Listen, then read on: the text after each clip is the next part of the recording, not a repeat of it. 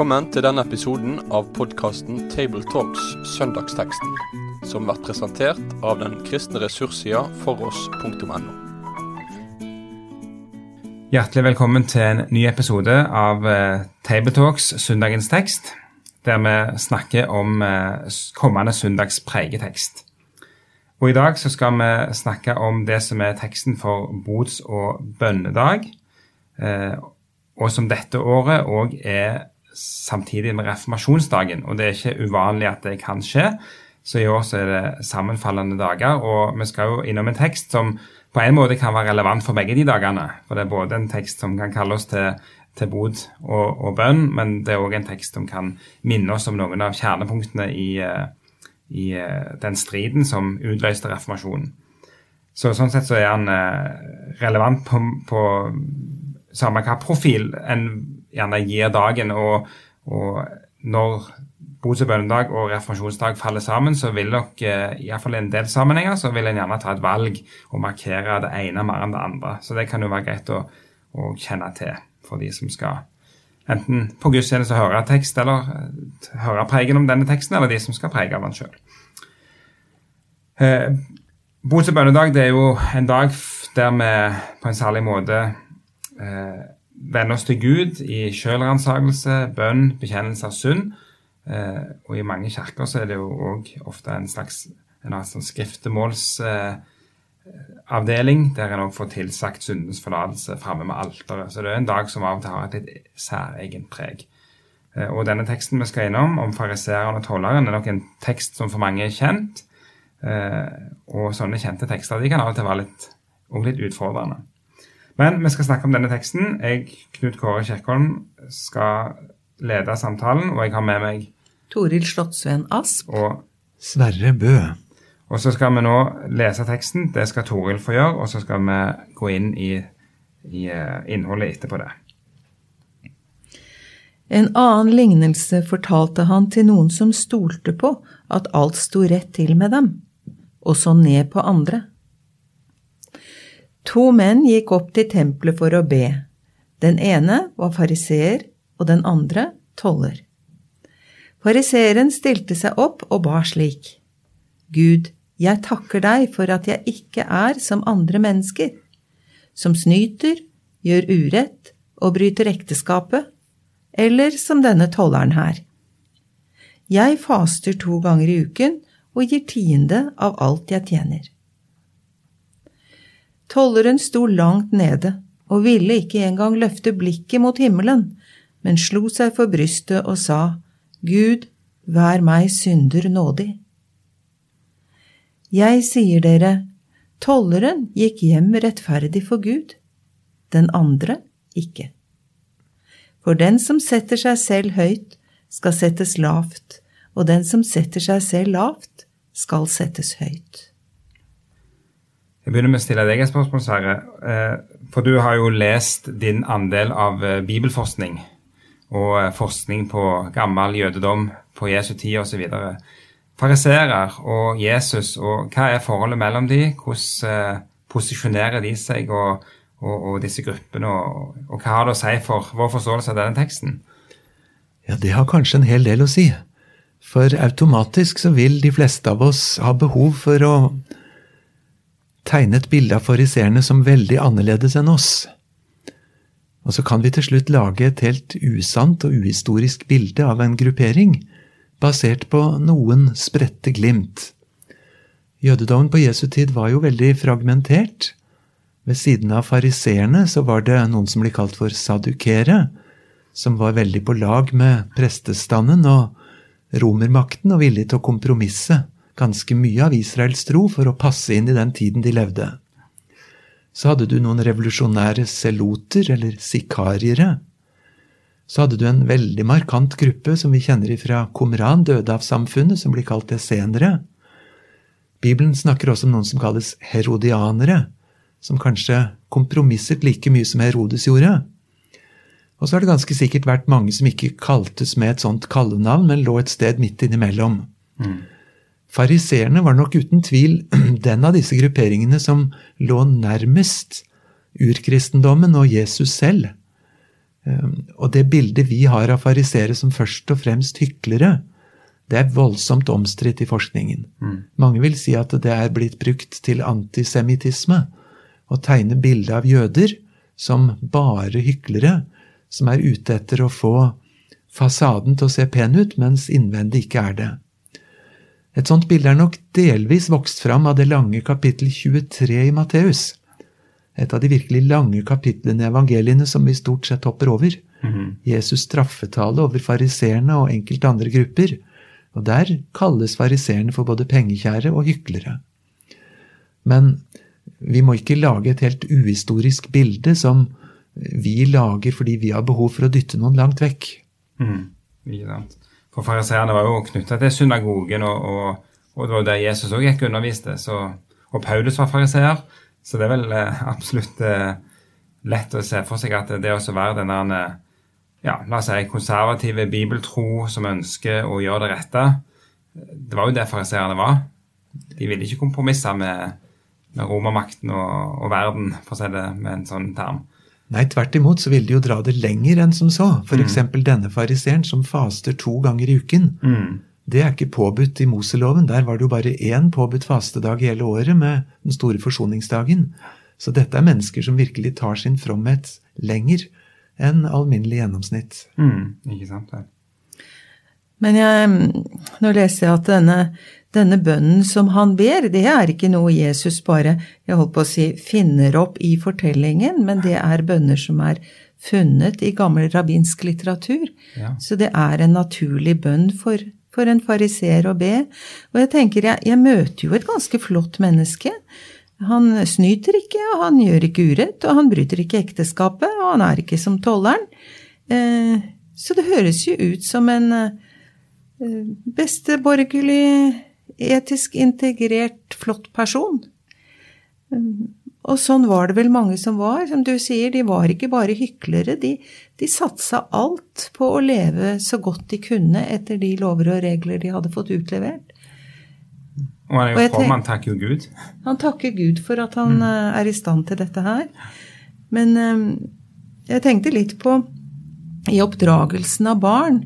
Og eh, barna våre gikk på en kristen skole, så de fikk jo også den samme oppdragelsen der av hvordan Gud vil vi skal leve.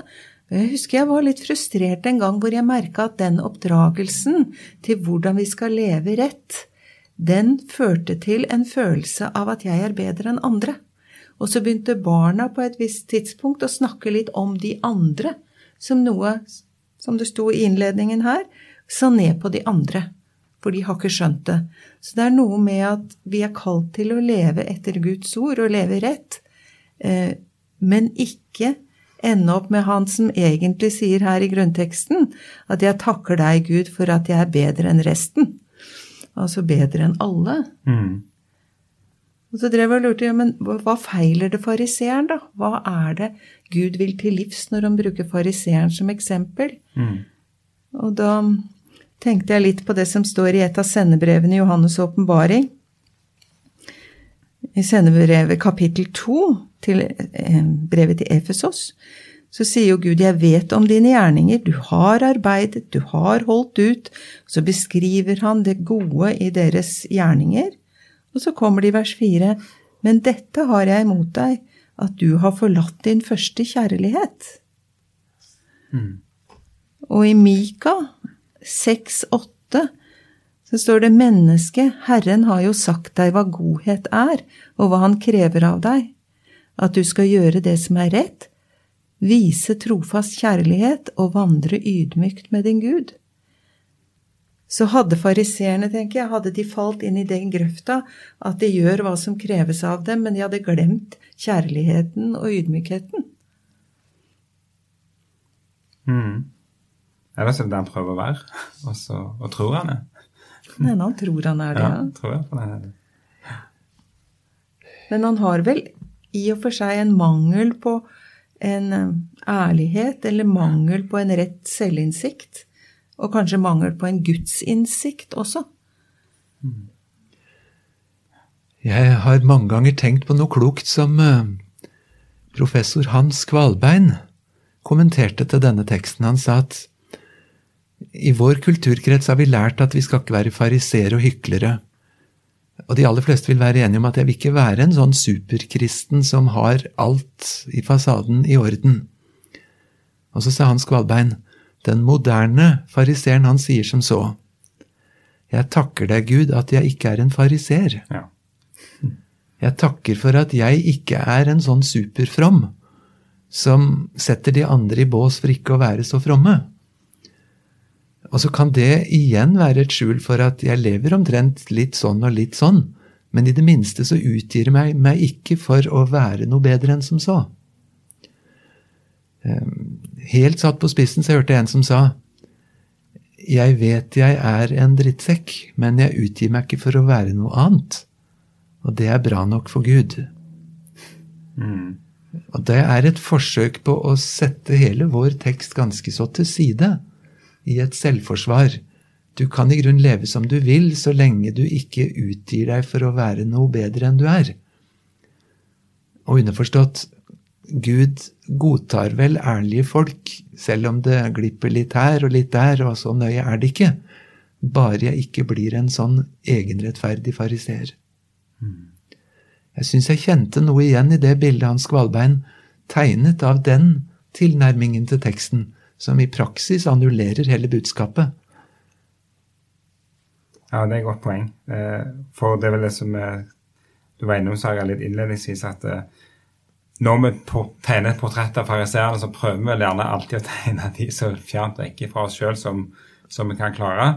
Gjerne òg. Og så er det derfor vi, derfor vi ender opp med å gå, gå i den fella. For fariseeren lever vel i vårt bryst, for å si det på den måten. Der er vel en indre fariseer som har lyst til å stikke hodet fram i ny og. Det erfarer vi gjerne både den ene og den andre. Og kanskje tolleren òg, heldigvis, som ber om nåde. Men eh, er, det er nok den spenningen òg i, eh, i menneskelivet som dukker opp her. Men jeg tenker med å lage denne eksempelfortellingen, så gjør jo Jesus noe som kanskje er mer radikalt og sjokkerende enn det høres ut for i våre ører. For nå skal vi på en måte inn i det hellige rom. Og så at fariseeren går inn i det hellige rom og trer fram og finner seg en posisjon og ber sin bønn, det er jo noe som alle er vant til.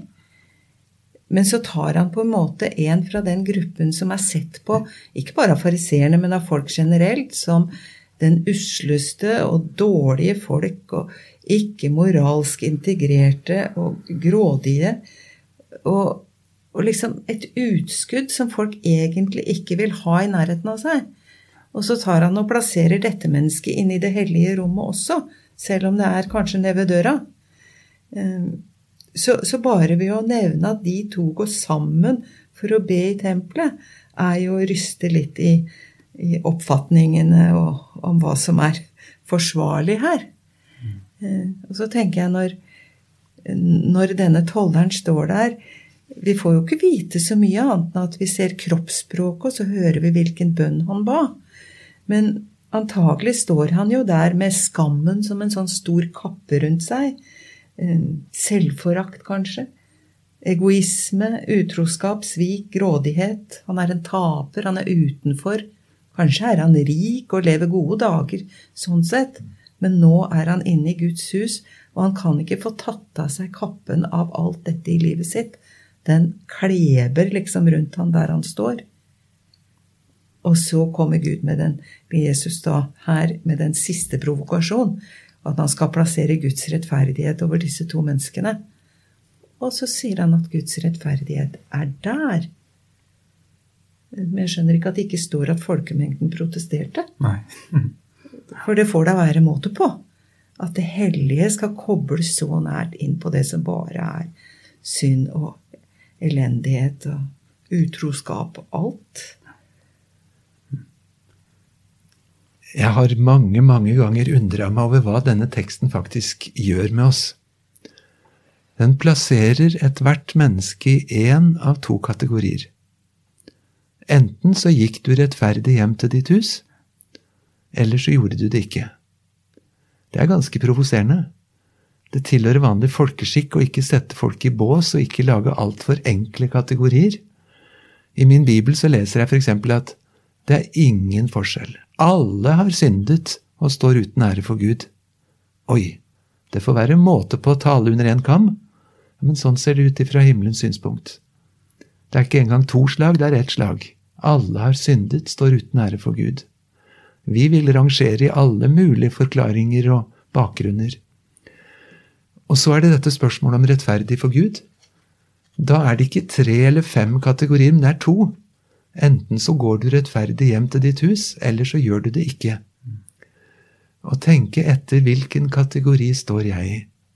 Hva var det som gjorde at tolleren kom ut i motsatt ende av den andre? Hvis vi hadde kunnet stå med vår mikrofon og spurt hver av de Hvis Gud kaller deg inn på teppet og spør holder du mål, hva vil du da løfte fram? Jo, det har vi hørt fariseeren løfter fram, det at han er heldigvis ikke sånn som tolleren og andre folk. Han gjør slik og slik og slik og slik og slik og viser til hva han har gjort. Han gikk ikke rettferdiggjort hjem til sitt hus. Og så spør vi tolleren, hva ville du løfte fram hvis du står til regnskap for Gud her inne? Da har jeg ikke noe annet enn en bønn om Guds nåde. En gave fra en annen, ikke min prestasjon. Med det som kriterium så kan Gud skille alle mennesker i to kategorier. Innenfor ham, hva satser du din evighet på?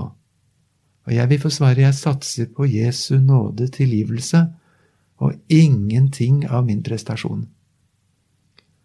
Og fariseeren, han trodde fremdeles at hans prestasjoner skulle gjøre et visst inntrykk på Gud, og snakker mest om Gud med det, og han har jo ingenting å be om annet enn å takke for hvor bra det har begynt å bli i livet hans.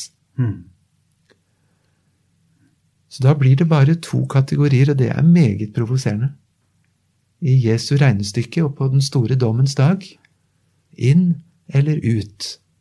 Så lenge jeg pukker på mine prestasjoner som grunnlag for dette, så går det forferdelig galt, for det holder ikke mål imot Guds mål. Men Jesus holdt mål på mine vegne, og under Hans nåde så er det rom for en toller, en dødsdømt forbryter, og for meg. Men så er det ikke bare det at jeg pukker på det heller. Fordi at det, jeg opplever i hvert fall i mitt liv at det er noe som, som ligger der som en Om det er indre budskap eller hva det er, men, men jeg er ikke bra nok. Jeg er ikke bra nok. Sånn at det er en sånn mm, Jeg tror på nåden, og samtidig så, så sliter jeg med disse kravene til å skulle vært annerledes for å være bra nok og nå opp, enten det har å gjøre med rent kristelige ting eller livet for øvrig. Eh, sånn var det jo for fariseeren òg. Det var jo mange ting som hadde med liv å gjøre, og kanskje ikke spesielt troen. Mm. Jeg tenker på dette verset som står i Jesaja 57, 15. Så sier Han som er høyt opphøyet, som troner evig, og heter Den hellige. I det høye og hellige bor jeg, og hos dem som er knust og nedbøyd i ånden. Jeg vil vekke de nedbøydes ånd til liv og gjøre de knustes hjerter levende. Så Gud sier jo veldig tydelig at jeg tar plass der det knuste mennesket er. Sånn som denne eh, tolleren som nesten ikke tør å gå innafor dørstokken og, kjenner bare at han sikkert er knust, og alt han ikke har fått til. Så sier han der er Gud, med sitt nærvær, med sin miskunn, for å gi nytt liv og løfte opp. Så det er vel ikke det at vi til enhver tid må være helt flata ut og helt knust, men, men Gud forteller i hvert fall at han, han er ikke ute etter å evaluere hva vi lykkes med å få til. Men han er der, som du sa, Sverre, at han kan få gitt av sin nåde, sin godhet, sin frelse, og bære. Jeg syns Paulus sier det så satt på spissen i romerbrevet når han sier at ingenting i verden fyller meg med mer sorg enn det at mine landsmenn ikke vil tro på Jesus som Guds sønn. Og hva er problemet? Og så sier han problemet er at de vil ikke underordne sin rettferdighet under Kristus. Altså, alt jeg har fått til, står i veien for kontakten med Gud. For det blir ikke plass til Jesus når jeg stabler inn alt det jeg skal ha plass til mellom meg og Gud. Så å bli en kristen er også rett og slett å underordne det som måtte være av troens frukt, under Kristus. Eller på bedusspråk meg til frelse jeg intet vet uten deg, Guds lam. Det går i veien. Mm. Og det er vel et poeng òg at eh, det som kommer rett etterpå, er jo disse ungene eh, som Jesus eh, snakker om at eh, den som ikke blir som et barn, kan ikke komme inn i Guds rike. Og da er det jo vel særlig hjelpeløsheten som er et poeng her. At du Ja, du klarer ikke å gå på egen hånd. Du må bæres, og du må luftes. Og det er det som er veien. For det er jo interessant. Først er det disse ungene, og så er det da den rike unge mannen etter det igjen. Og han, han prøver jo faktisk Han, han klarer jo ikke det. Han, han, eh, han vil holde fast ved noe, og da eh, blir veien lukka for han, eller døra blir lukka for han. Så det Vi får den spenningen her. Det virker nokså åpenbart. Jeg tenker på det som står i Johannes 1, 17 også. Eh, For loven ble gitt ved Moses, men nåden og sannheten kom ved Jesus Kristus. Og jeg tenker Det er jo det vi får litt innblikk i i tempelet. Eh, Tolleren er i sannheten om sitt eget liv. Mm. Og nåden og sannheten kobles sammen. Det kan jo kanskje være litt mangel hos fariseeren på sannhet i hjertets dyp. I hvert fall det, det avslørende blikket fra Gud som går bakenfor der man mestrer tingene. Hvem er jeg der inne? Eh, Men at nåden og sannheten henger sammen. Men så slutter jo teksten med en liten provokasjon. da. Altså De som setter seg høyt, de skal lågt. De som setter seg lågt, skal høyt. Hva er det å sette seg lågt, da? Er det å ha dårlig kjørebilde, eller er det noe annet? Umiddelbart tenkte jeg litt på at, at det må ha noe med ydmykhet å gjøre. Og en ydmyk innstilling både til Gud og andre mennesker. Eh, Jeg kjente på når jeg holdt på med denne teksten, at jeg har en fariseer inni meg. Og den dømmer både meg og andre. Og den fariseeren sier at ja, men du er ikke bra nok. Du klarer ikke nok i forhold til de andre rundt deg. Du gir ikke nok, og du er ikke hengiven nok. Og alt jeg gjør, kan jeg si det etter. Ikke nok. Så det blir bare en sånn dømmende 'jeg er eh, for dårlig'. Og så kan jeg overføre det til andre også. At jeg blir litt sånn forbeholden i min kjærlighet til andre som ikke klarer ting så bra. Og så har jeg kanskje både lett for å dømme og lett for å måle andre mennesker i forhold til en, en målestokk. Som vi som kristne absolutt ikke skulle gjøre, verken overfor hverandre eller for andre mennesker. Og så opplever jeg at hvis jeg er helt ærlig, så går jeg med det der innabords. Den derre dobbeltheten. Eh, Så hvis Gud kunne åpne et rom for en, en ydmykhet som gjør at jeg ikke, at jeg kan komme ned fra den der litt høye hesten som jeg ofte får inni meg, og så komme ned og si jeg behøver ikke å dømme, jeg behøver ikke å dømme verken meg eller andre. Og jeg kan møte andre og lytte til andre og lukke opp for andre. Så behøver jeg ikke å, å, å niholde på noe som skal løfte meg opp, men at jeg kun blir trygg i en mer ydmyk eh, ja, og nådefull ståsted da, i eget og andres liv. Jeg har tenkt meg selv at hvis det lyktes at jeg etter lang tid ikke ser på meg selv som bedre enn andre, og hvis det lykkes etter lang tid at jeg ser opp til andre mennesker for det gode de kan være eller gjøre, kan jeg da komme dit hvor jeg sier, Gud, jeg takker deg at jeg ikke lenger er som han fariseeren i denne teksten som så ned på andre? Og finne nåde hos Gud. Altså, hvor mye ba denne fariseeren om? Han ba ikke om noe som helst. Han fikk ingenting.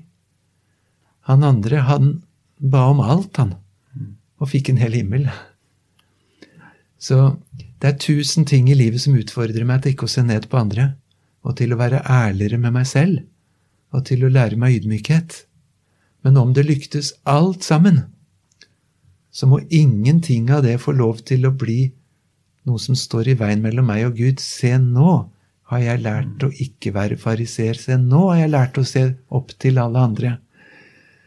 Jesus, jeg trenger nåde, enten jeg er kommet kort eller langt i dette.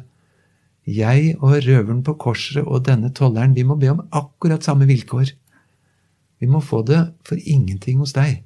Mm. Og se, han gikk rettferdiggjort hjem til sitt hus. For et løfte. Mm. Det er helt sant. Det er jo noe hvis en slutter å sammenligne seg med andre, men sammenligner seg med Gud, så er en vel sikra å bli værende på, på et ståsted av en noenlunde sann selverkjennelse. Ja, det måtte da være at Gud kommer og sier all den rettferdighet jeg har, den skal du få. En tilregnet rettferdighet som en annen har vunnet. Til mine, mitt beste på mine vegne. Tilregnet Kristi rettferdighet. Men da kan vi få si takk. Takk og lov. ja. Hvis du skulle prekt over teksten, Toril, hva ville du ønske å lufte særlig fra? Altså, jeg måtte vel innom denne utfordringen med fariseeren og fariseeren i meg sjøl. Mm. Men eh, jeg tror nok at jeg ville legge mer vekt på eh, at Gud faktisk er så eh, uforståelig nådefull at han elsker denne, denne tolleren, da. Denne, denne som alt gikk i stykker for, og som egentlig var en skam som menneske. Men Gud i sin store hellighet er ikke redd for å bli ett med mennesket i en sånn posisjon. Eh, Så jeg syns hans kjærlighet og hans nåde blir helt enorm gjennom denne fortellingen. Så jeg måtte bruke mye tid, tror jeg, på å dvele ved hva det virkelig innebærer. Mm. At sånn er Gud. Mm. sa jeg. Denne tolleren gikk altså til tempelet i Jerusalem, til den hellige Gud. Og i Jesu budskap så hører jeg det roper til meg adgang tillatt for uvedkommende. Mm. Så har vi da i Kristi blod frimodighet til å tre inn, i, like inn i Guds helligdom, like inn for nådens trone. Ikke med at det har lyktes meg å nedkjempe fariseeren i mitt hjerte, men med at det lyktes Jesus å vinne en rettferdighet som han gir bort til meg som ikke fortjente det. Adgang tillatt for uvedkommende, like inn i Guds helligdom. Mm. Fint moment. Gode greier. Da er vi rett og slett kommet til veis ende. Og eh, da er det sånn at de som ønsker å jobbe mer med denne teksten, har mulighet til å, å finne ressurser på foross.no. Både samtaleressurser, men òg skriftlige ressurser. Så med det så sier vi takk for i dag, og så vil jeg ønske Guds velsignelse til deg som skal forkynne med teksten, og til deg som skal lytte til forkynnelse ifra denne teksten. Med det sier vi takk for følget for denne gang. Finn flere ressurser, og vær gjerne med å støtte oss på foross.no.